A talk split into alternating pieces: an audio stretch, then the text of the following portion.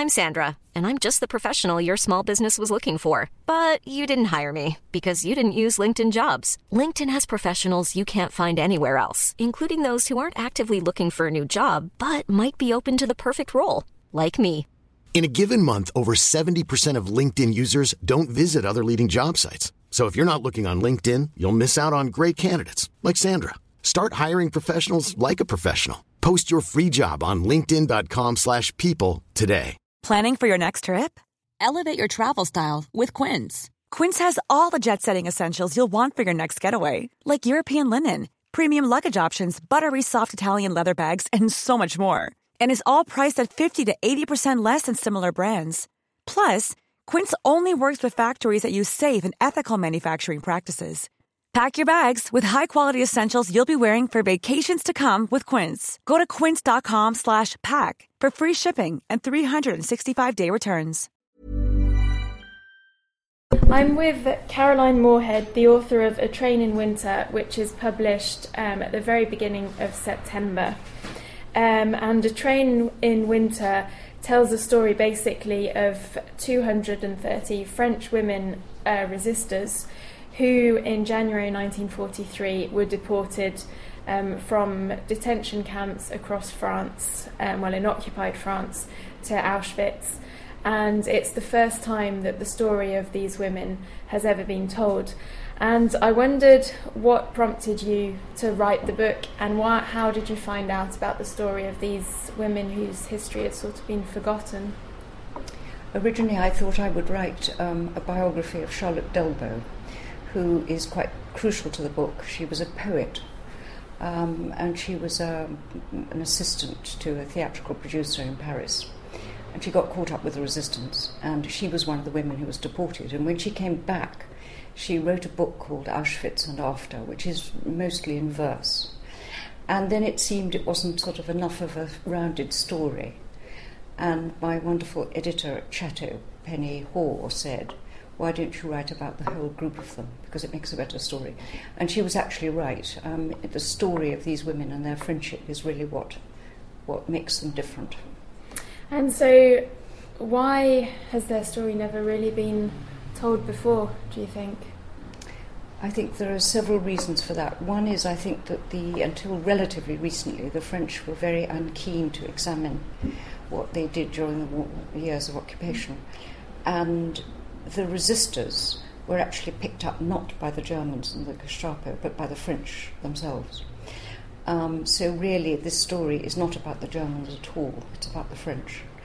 And until the 70s, um, very little was ever written in France about um, what had been going on. I think that's one reason. And the other reason, I think, is that it's a small story about a small group of people. And the fact that they were women, funnily enough, meant they were even less well known because immediately after the war, men resistors were quite celebrated in France. But the women who came back um, very much said, well, we did what we would always do anyway. And, you know, what we did was we looked after resistors on the run, we carried messages, we helped put up posters, and we never thought that was anything very special. So they sort of came back and they disappeared into the background. I think that's another reason. And then what was quite lucky was that I learnt that there were six still alive, um, and I interviewed four of them. And certainly, as good, I tracked down the families of a lot of the others and went all over France and found people who were now in their 60s and 70s and whose last memory of their mother had been when she had been arrested in 1942. And these families had pictures and photographs of these women in the 30s, and letters and diaries and papers. Um, and that was wonderful.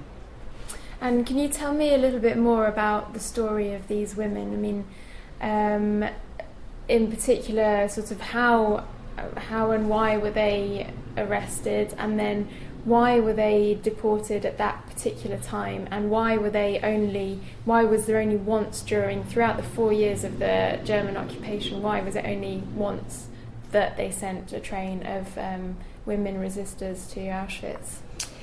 The attitude of the Germans, and therefore the French who were helping them towards the resistance, changed as the war went on. It was relatively slow to get going.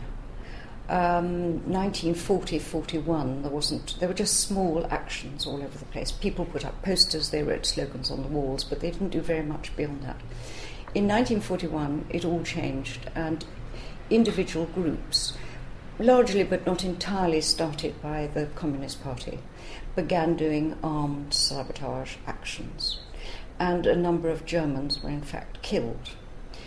And again, it was the French, but the French, pressed by the Germans, began to treat the people they picked up much more severely. And all through 1942, they put them in detention in different prisons around France. And what they found was that this was not acting as a deterrent, and they even shot some of the men and they deported some of the women to labour camps, and nothing seemed to check the ever growing number of resistant attacks. So, what they decided to do was to use a policy which they had first used in Germany, which was called Nacht und Nebel, night and fog, which was to disappear a number of people so that their families and the villages and their wider communities didn't know where they were. Mm. They didn't have the certainty that they were dead. And the idea was that if you didn't know, you would all behave rather better because you might jeopardize the lives of the people who disappeared. So they put a number of men resistant onto two trains. And then they thought, well, we'll do one of women. So they looked around as to a good group. Now, these women who I was this, on this particular train had done resistance activities all over occupied France. But they had all been gathered together in Romainville, which is a fort just on the edge of Paris. And they'd been there for about six months. And there were 200, there were slightly more, but there were reasons why the others weren't included. And they thought, we'll send off these 230 women. And the youngest was a schoolgirl called Rosa, 15 and the eldest was a farmer's wife of 68.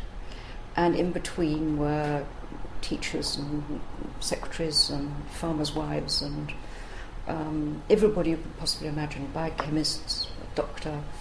Um, and they were put on this train for Auschwitz. And I think what made them special was that they were friends, because during the time in Romainville, they had looked after each other. They had kept each other's spirits up because some of their husbands and lovers were shot. And they had put on plays from what they remembered, and they shared any food they had.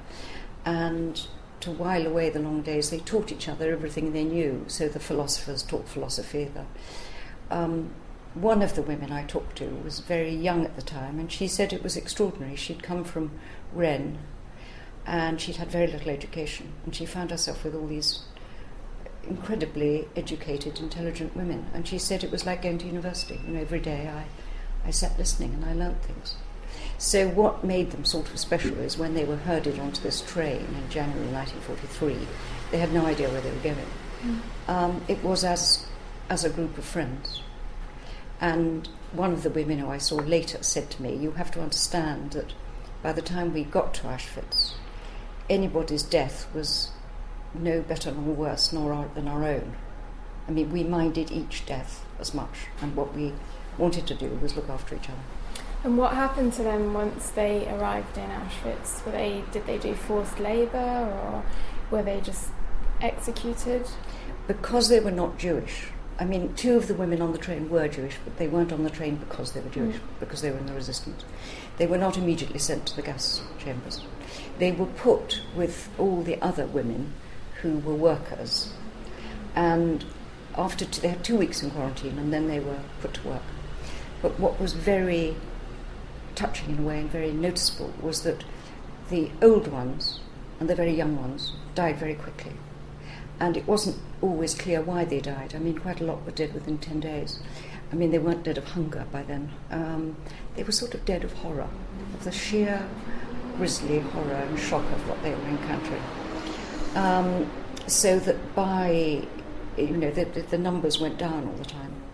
And then in February, there was a terrible day when each day started with the roll call. They were got up at about three o'clock.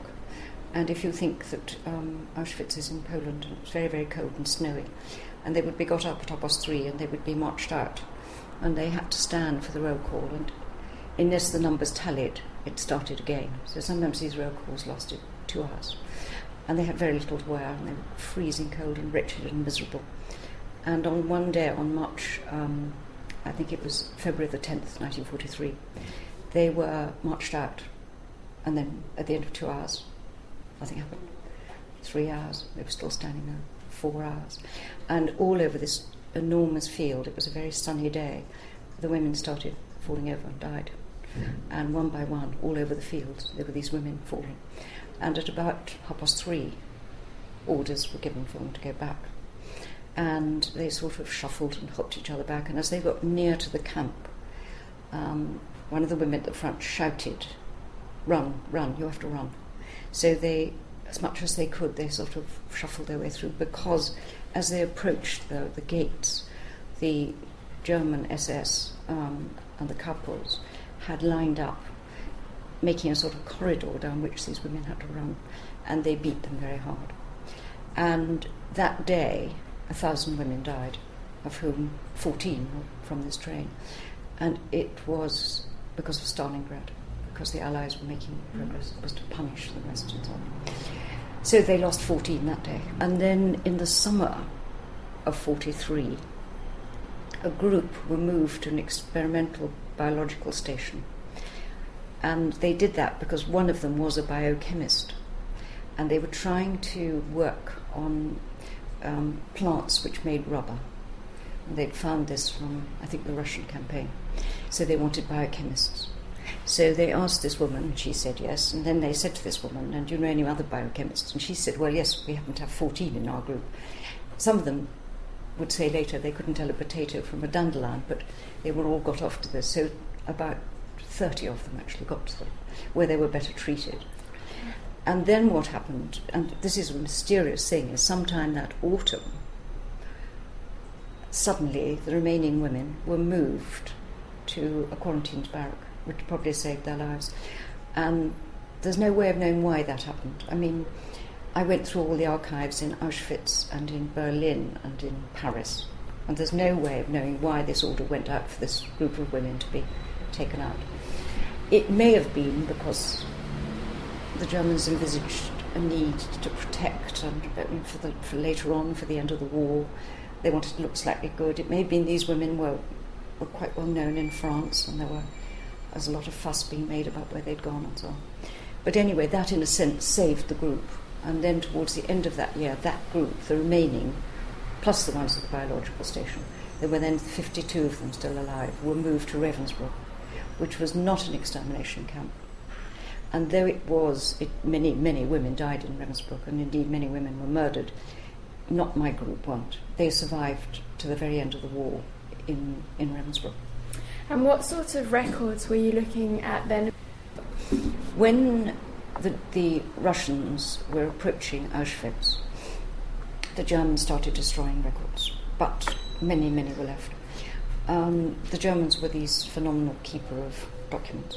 So, in fact, there were a lot of records. And the other thing is that they took pictures of the women.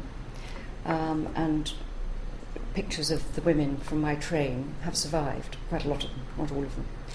And again in Ravensbrück, they kept meticulous records, and they weren't really able to get rid of all of them. And then you have to remember from the other side, the French. Um, first of all, the French police. I mean, one of the best bits of my research was in the police, Paris police archives, because there I found records of the of the hunt for the women and the way that when they got, they thought they got onto a group in Paris, they didn't know what their names were, so they followed the various people who they thought, and they gave them the names of the metro stations. And what you find in these amazing archives are these accounts uh, by, written by inspectors in their careful hand saying, picked up Odeon at 9.15 this morning, brackets, one metre 52, wearing a green scarf and everything. And what was so fascinating for me was by then I knew who these women were. And reading through these accounts, I realised what was going to happen to them. Whereas Mm. while it was happening, they of course did not know they were Mm. being followed, Mm. which gave a sort of spooky feeling. Mm. And then there are wonderful French resistance archives, both at the Ministry of Defence in Caen and in Paris, where at the end of the war they put together dossiers on as many people as they could because they were entitled to pensions. So these dossiers, not for everybody, but there is quite a lot of material. I mean, I found a mass of material. And when you interviewed these women, how I, I don't even know how you go about remembering that kind of experience, but what was the overall impression from them, and how how did they speak about their experiences? Um, a number of things played into that. One was that, by and large, they hadn't really ever spoken much about it. And so when they started talking, they sort of couldn't stop. The other thing was that it had been both so terrible, but also such a, such a strong thing about friendship that they remembered it all incredibly vividly. Um, and of course, the ones I met, who were still alive in the last few years, were by their nature very strong women because they'd not mm. only survived everything, but they had lived till they were 90. And these were sort of formidable and wonderful women. And they were both very articulate about everything that happened and very robust and very tough, tough minded about themselves, and humorous. They were, they were completely wonderful, these women. Here's a cool fact a crocodile can't stick out its tongue. Another cool fact you can get short term health insurance for a month or just under a year in some states.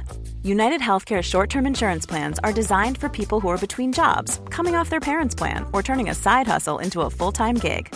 Underwritten by Golden Rule Insurance Company, they offer flexible, budget friendly coverage with access to a nationwide network of doctors and hospitals. Get more cool facts about United Healthcare short term plans at uh1.com. Imagine the softest sheets you've ever felt. Now imagine them getting even softer over time. That's what you'll feel with Boll and Branch's organic cotton sheets. In a recent customer survey, 96% replied that Boll and Branch sheets get softer with every wash. Start getting your best night's sleep in these sheets that get softer and softer for years to come. Try their sheets with a 30-night guarantee. Plus, get 15% off your first order at bollandbranch.com. Code BUTTERY. Exclusions apply. See site for details. Planning for your next trip? Elevate your travel style with Quince. Quince has all the jet setting essentials you'll want for your next getaway, like European linen, premium luggage options, buttery soft Italian leather bags, and so much more. And is all priced at 50 to 80% less than similar brands. Plus, Quince only works with factories that use safe and ethical manufacturing practices. Pack your bags with high-quality essentials you'll be wearing for vacations to come with Quince. Go to quince.com slash pack for free shipping and 365-day returns.